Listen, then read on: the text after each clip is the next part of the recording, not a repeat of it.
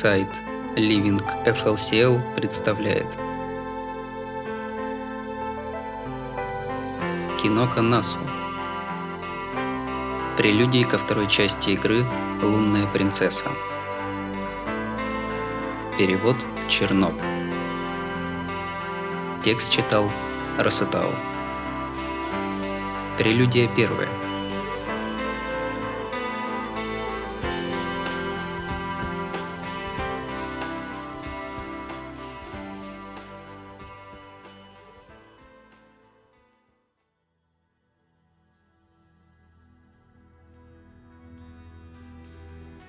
Мертвый апостол Лувр. Этому вампиру было больше пятисот лет, и сейчас он находился в Норвегии. Он был аристократом, готовым вот-вот занять пустующее десятое место в списке двадцати семи прародителей мертвых апостолов. К тому моменту он выпил по меньшей мере пять тысяч человек. А если учитывать и просто укушенных, это число возрастет в несколько раз. Лувр был бессмертным чудовищем, и во владении магией ему не было равных. Центром его клана был древний замок, купающийся в свете багряной луны. Обычные люди не могут найти родной замок мертвых апостолов. Он всегда окружен тьмой, тенями, стремлением к логике и боязнью запретного, и виден только приглашенным гостям. Святилище укрывали многослойные барьеры и сильная магия. Вводящая в заблуждение даже природу, эта защита была похожа на иной мир, в котором жили феи. Таким был и замок мертвого апостола Лувра. Конечно, он был скрыт похуже, чем замки предков, но бесчисленные армии охотников на вампиров уходили ни с чем. Доказательство абсолютной неуязвимости. Все эти пятьсот лет его владелец верил, что благополучие будет вечным. Дурак. Он тешил себя иллюзиями ровно до той ночи, когда она повела свои армии, чтобы обратить этот замок в пыль.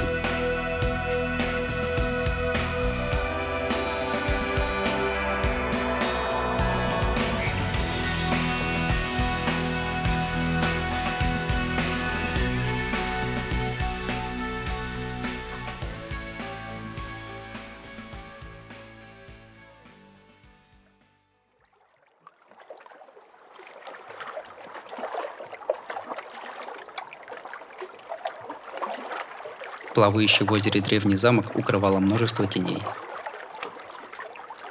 Первый и последний раз большой отряд из пятидесяти человек вторгался на демоническую территорию. «Отряд три, правый фланг, барьер снят.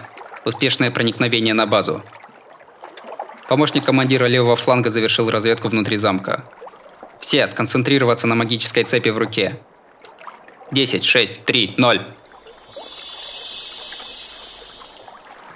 Дело сделано. Отлично, сообщите замкомандира, что все идет согласно расписанию. Отряд магов действовал как единый организм, словно каждый из бойцов прошел военную подготовку и четко выполнял приказ. И каждый из них был профессионалом своей магической специальности. Их называли «Батальон Крона». И слово «батальон» было не преувеличением, а скромностью. Все магические заклинания вокруг озера под нашим контролем. Полчаса до снятия барьера. Если прикажете уничтожить всю территорию, мы сможем начать через час. Замкомандира ожидал приказа от стоящей рядом девушки. Идеальная победа или полное уничтожение? Пойти в замок и уничтожить обитавших там вампиров одного за одним, или обратить всю местность в пыль вместе с ее обитателями? Итог один, но второй метод надежнее. Даже с учетом идеального окружения, они борются против вампиров, которым сотни лет. Чуть расслабишься и вновь гоняй его по городам и весям. Может, другие посчитали бы это перегибанием палки, но стирание этого района со всех карт было самым логичным шагом, который должен был принять батальон. Они несколько лет искали этот замок, и все будет впустую, если в последний момент вампир сможет улизнуть. Но девушка вскинула голову «Вам должно быть стыдно, заместитель!» и отклонила оба плана. Нельзя было озвучивать столь глупую мысль. Это не охота на еретика, это демонстрация решимости. Он даже прародителем не был, а против него выставлялся целый батальон. Апостол был всего лишь надоедливым жуком, который достоин жалости быть раздавленным. «Начнем! Следите за внешней стеной, не дайте никому улизнуть!» «Леди Бартомелой, вы пойдете одна?» Но маги батальона целиком и полностью доверяли девушке. Они прекрасно знали, что девушка может стереть весь клан, даже не шелохнувшись. Но правда всегда конфликтовала с методом уничтожения. Батальон действовал согласно логике. Девушка могла бы справиться за полчаса, но вместе с отрядом на это потребовалось бы пятнадцать минут. Битву нужно выигрывать в кратчайшие сроки. Разве не такого принципа придерживалась семья Бартомелой? Не поймите меня неправильно. Я не собираюсь судить их или биться всерьез. И она пошла по озеру. Одним взмахом руки уничтожив врата замка. Сотни лет не впускавшие людей. Иногда нам следует просто поиграть. Охотиться нужно элегантно и с удовольствием. С холодными, полными ненависти глазами девушка спокойно вошла в замок.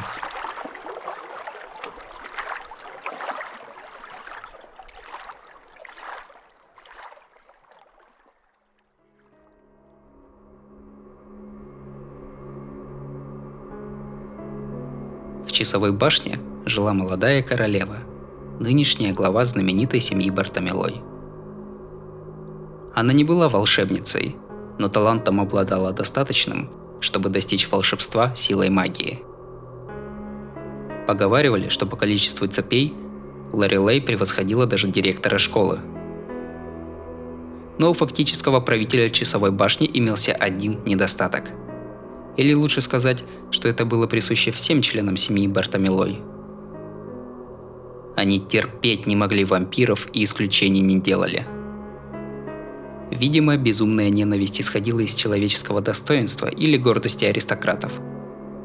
Главы семьи Бартомелой всегда были в авангарде отрядов, охотящихся на мертвых апостолов. И, как будто это было естественно, все свое время Ларилей тратила на уничтожение вампиров. Она отдавалась этому делу столь самозабвенно, что это походило на болезнь. Даже забыв о своих обязанностях заместителя директора, она охотится на вампиров, называемых мертвыми апостолами. Даже сама девушка не знала истока своей ненависти. Она была одержима сильнее, чем кто-либо из семьи Бартомелой в прошлом. И над этим чувством у нее не было власти.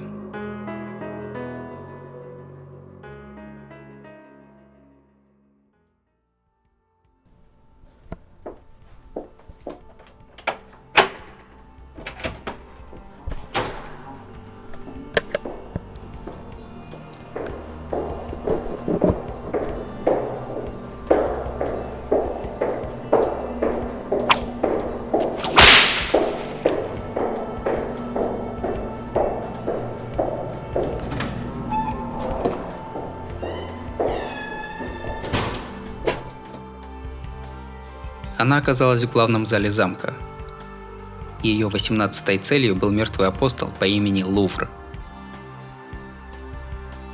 Девушка неплохо размялась за предшествующие схватки. Хоть она и не могла назвать все это битвой, скучно ей не было. Да, я специально ждала Красной Луны, и это все, что они могут мне предложить? Жалкий кровосос, ты целых пятьсот лет впустую потратил. В ночь Красной Луны апостолы достигают вершины своего могущества. Даже церковники, мастера охоты на вампиров, не смели драться под Красной Луной. Но Бартомелой сокрушала своих врагов, нарушая даже этот запрет. Королева, высший маг современности, святая дева, которая могла сравниться с любым из двадцати семи прародителей апостолов. Что? Хлыст Святой Девы едва заметно дрогнул. Она почувствовала сильную ауру с верхних этажей замка. По цвету она совпадала с аурой мертвого апостола перед ней, но принадлежала более сильному вампиру. «Отец, помоги мне!» В этот момент Ларилей дала Лувру сбежать. Пусть она и была на грани смерти, она оставалась мертвым апостолом, жившим уже больше ста лет. По крайней мере, у нее были какие-то силы. Показывать мне спину очень невежливо. Чуть нахмурившись, девушка тут же бросилась за сбежавшим мертвым апостолом. Ее лицо выглядело чуть счастливее, чем несколько секунд назад.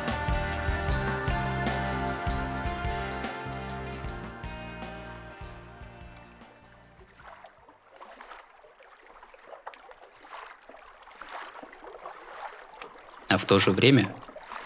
То есть кто-то вошел в замок еще до нас? Заместитель командира, оставшийся с батальоном, слушал немыслимый доклад. Вы уверены? Возможно, так и есть. Как он попал внутрь? В теле лошади Лувра?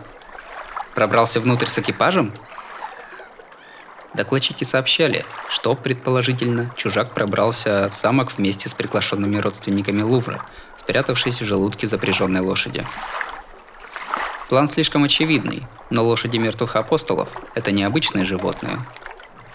Раз он мог управлять этими существами, значит, он и сам был непростым человеком.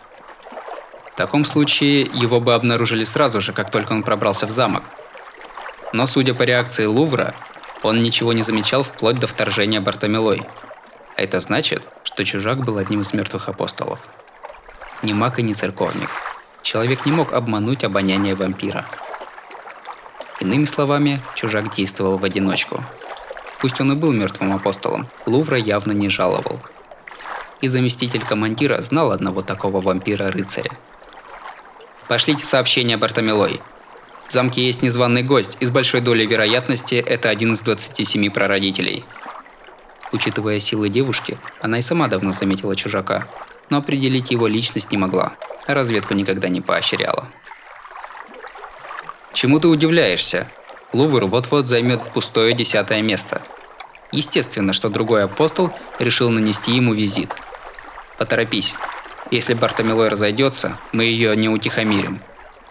Но сюрпризы на этом не кончились. Докладчик наклонился поближе. Мы нашли еще кое-что. Член батальона неуверенным голосом сообщил о следах невиданного ранее колдовства.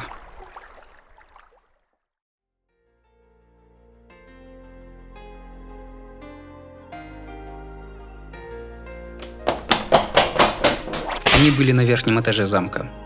Девушка загнала Лувра в спальню и неожиданно наткнулась на демона. Черная тень была окутана проклятием ярости. Кровопийца, не лишившийся запаха человека, был вооружен длинным мечом и дробовиком. «А, отец!» Перед черным вампиром с рваной раной в боку покачивался Лувр. Бартомелой сразу поняла, что это еще один мертвый апостол. «Ветер!» Девушка и вампир признали друг в друге самых непримиримых врагов из всех, кто находился в этом замке. В теле Бартомелой взревели магические цепи. Взмах длинного черного меча, рассекшего стену замка, оставлял за собой куски ненависти. Черная тень поглотила рвущий ее на части ветер. В комнате прогремело четыре выстрела. Священная мифриловая перчатка отразила магические пули, брызнув россыпью серебряных искр. Вся дуэль заняла мгновение, но каждый удар был настолько сильным, что легко мог снести стену замка. В следующую секунду удар девушки превратил спальню в веранду. Маг. Понятно. Одним движением вампир разрядил дробовик и трансформировал демонический меч.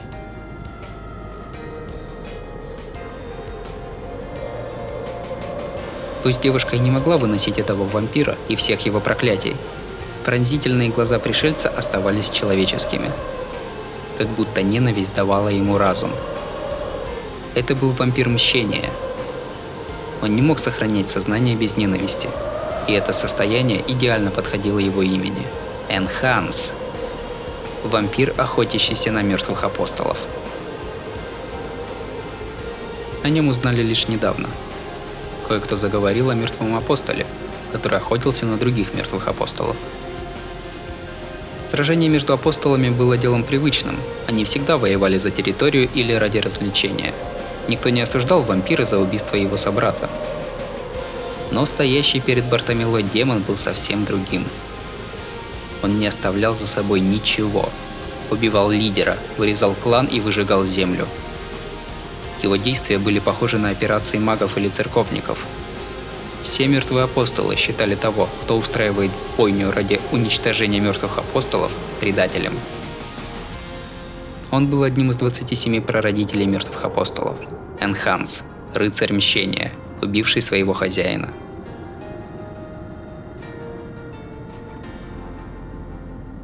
Я думала, успею первой, но, похоже, опоздала. Но и это чудовище ничуть не смутило Бартомелой. Она понимала его силу. Вампир был силен, быть может, в пару раз сильнее Лувра, но не настолько, чтобы победить ее. Да и необычных способностей, присущих прародителям, у него не было. Девушку раздражала такая посредственность. Но больше всего ее бесило то, что кто-то прибыл сюда до нее. «Ладно, в этот раз я тебя прощаю. Мы прибыли сюда одновременно. Скажи спасибо, что я не убила тебя вместе с другими вампирами». Черная тень не ответила, лишь стала рыскать взглядом в поисках мертвого апостола, которого загнала в угол. Попал под горячую руку во время дуэли или сбежал? Видимо, все же смог унести ноги. Бегать он умеет, пусть ему и помогла какая-то бродячая шавка. Девушка сменила приоритеты. Она позволила ему войти в замок, но она не позволит ему мешать охоте. Бартомелой активировала мистические глаза и посмотрела на вампира, но он выдохнул. Они его дети. Она сразу же поняла смысл его слов. Оба бросились вперед. Девушка пошла по коридору к башне, туда, куда сбежал мертвый апостол. Черная тень выскочила наружу и вскарабкалась по стене, как летучая мышь.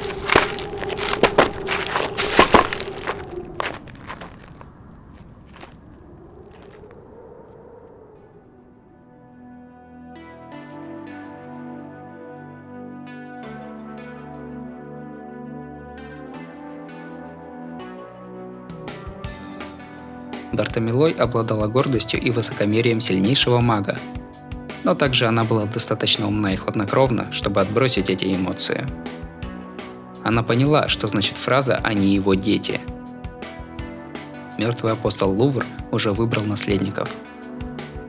Лувр, которого она загнала в спальню, был его дочерью, а Лувр, пойманный в угол черным вампиром, его сыном. Конечно, сил им не доставало. Они были птенцами, едва вылупившимися из яйца. Настоящей целью был их отец. Но если отец и дети объединят свои силы, они вполне могли противостоять девушке.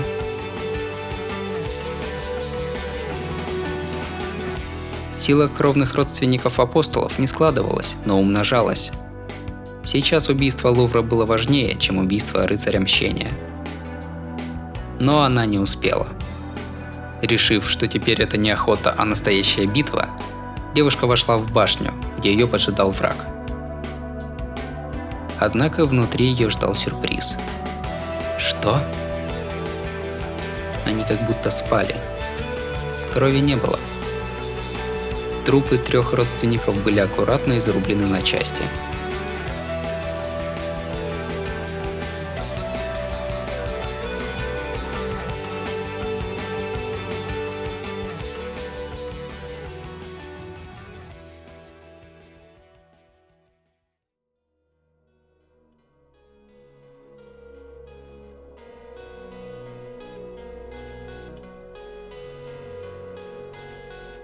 «Ныне пред тобой предстанет смерть».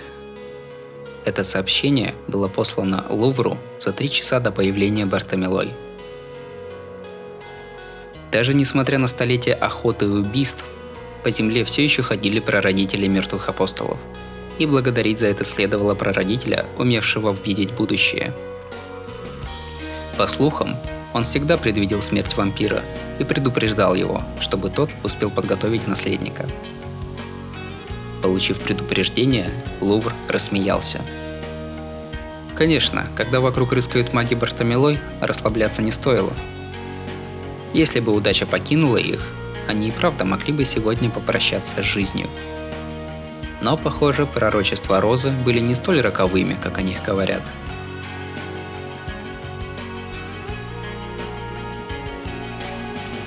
Пока милые дети Лувра готовили приветствие гостям, он распечатывал свое тайное оружие.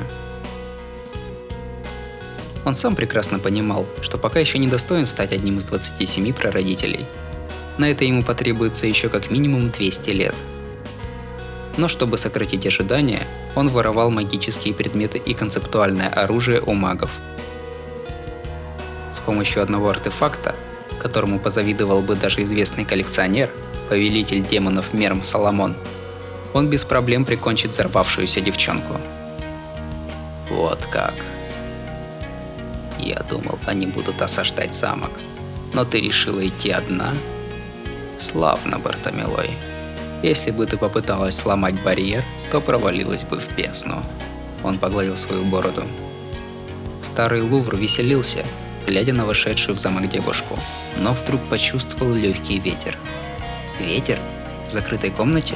Даже не успев ни о чем подумать, с невероятной скоростью он бросился назад. Пусть он и был весьма молод, способности вампира не посрамили бы его титул. Его тело соскользнуло с талии и упало на пол. Что? От невероятности происходящего вампир чуть не испустил дух. Он никак не мог понять, почему не может исцелить рану. Она напомнила ему о тех временах, когда он еще был человеком. Чувство ностальгии. Ужасающее, но чудесное. Место, где он был разрезан, полностью омертвело. Посмотрев наверх, апостол заметил круглую дыру в неразрушимом потолке. Ослепительно сияющая алая луна. В комнате стоял человек с самым обычным ножом. Его лицо было замотано в бинты. Даже для тех, кто встречал его впервые, он всегда оставался молчаливым богом смерти.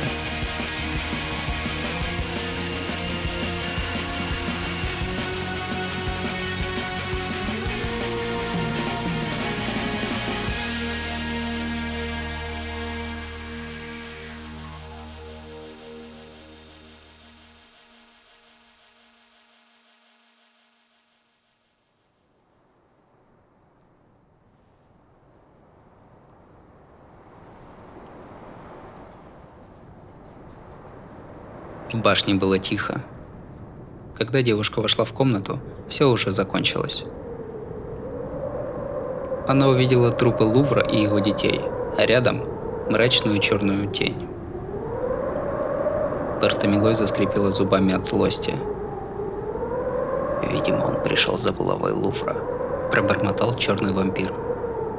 Пусть это и было неприлично, девушка закусила указательный палец. Она хотела остановить этот раздражающий скрип зубов. «Уходи. В этот раз я отпущу тебя, вампир!» Могла и не говорить. Черная тень выпрыгнула через дыру в потолке, выпустила пару жалких крыльев, ни птицы и ни насекомого, и улетела. Девушка осталась одна. Ее кожаные перчатки были заляпаны кровью. От унижения она чуть было не лишилась чувств. Бартомелой думала, что пришла сюда первой, но она была даже не второй. Это была не битва и не охота, просто беготня за перепуганными курицами. «Я найду тебя, поздравлю с победой и заставлю отплатить за эти кровь и боль». Бартомелой Ларилей дала клятву тому, кого ей еще предстояло встретить.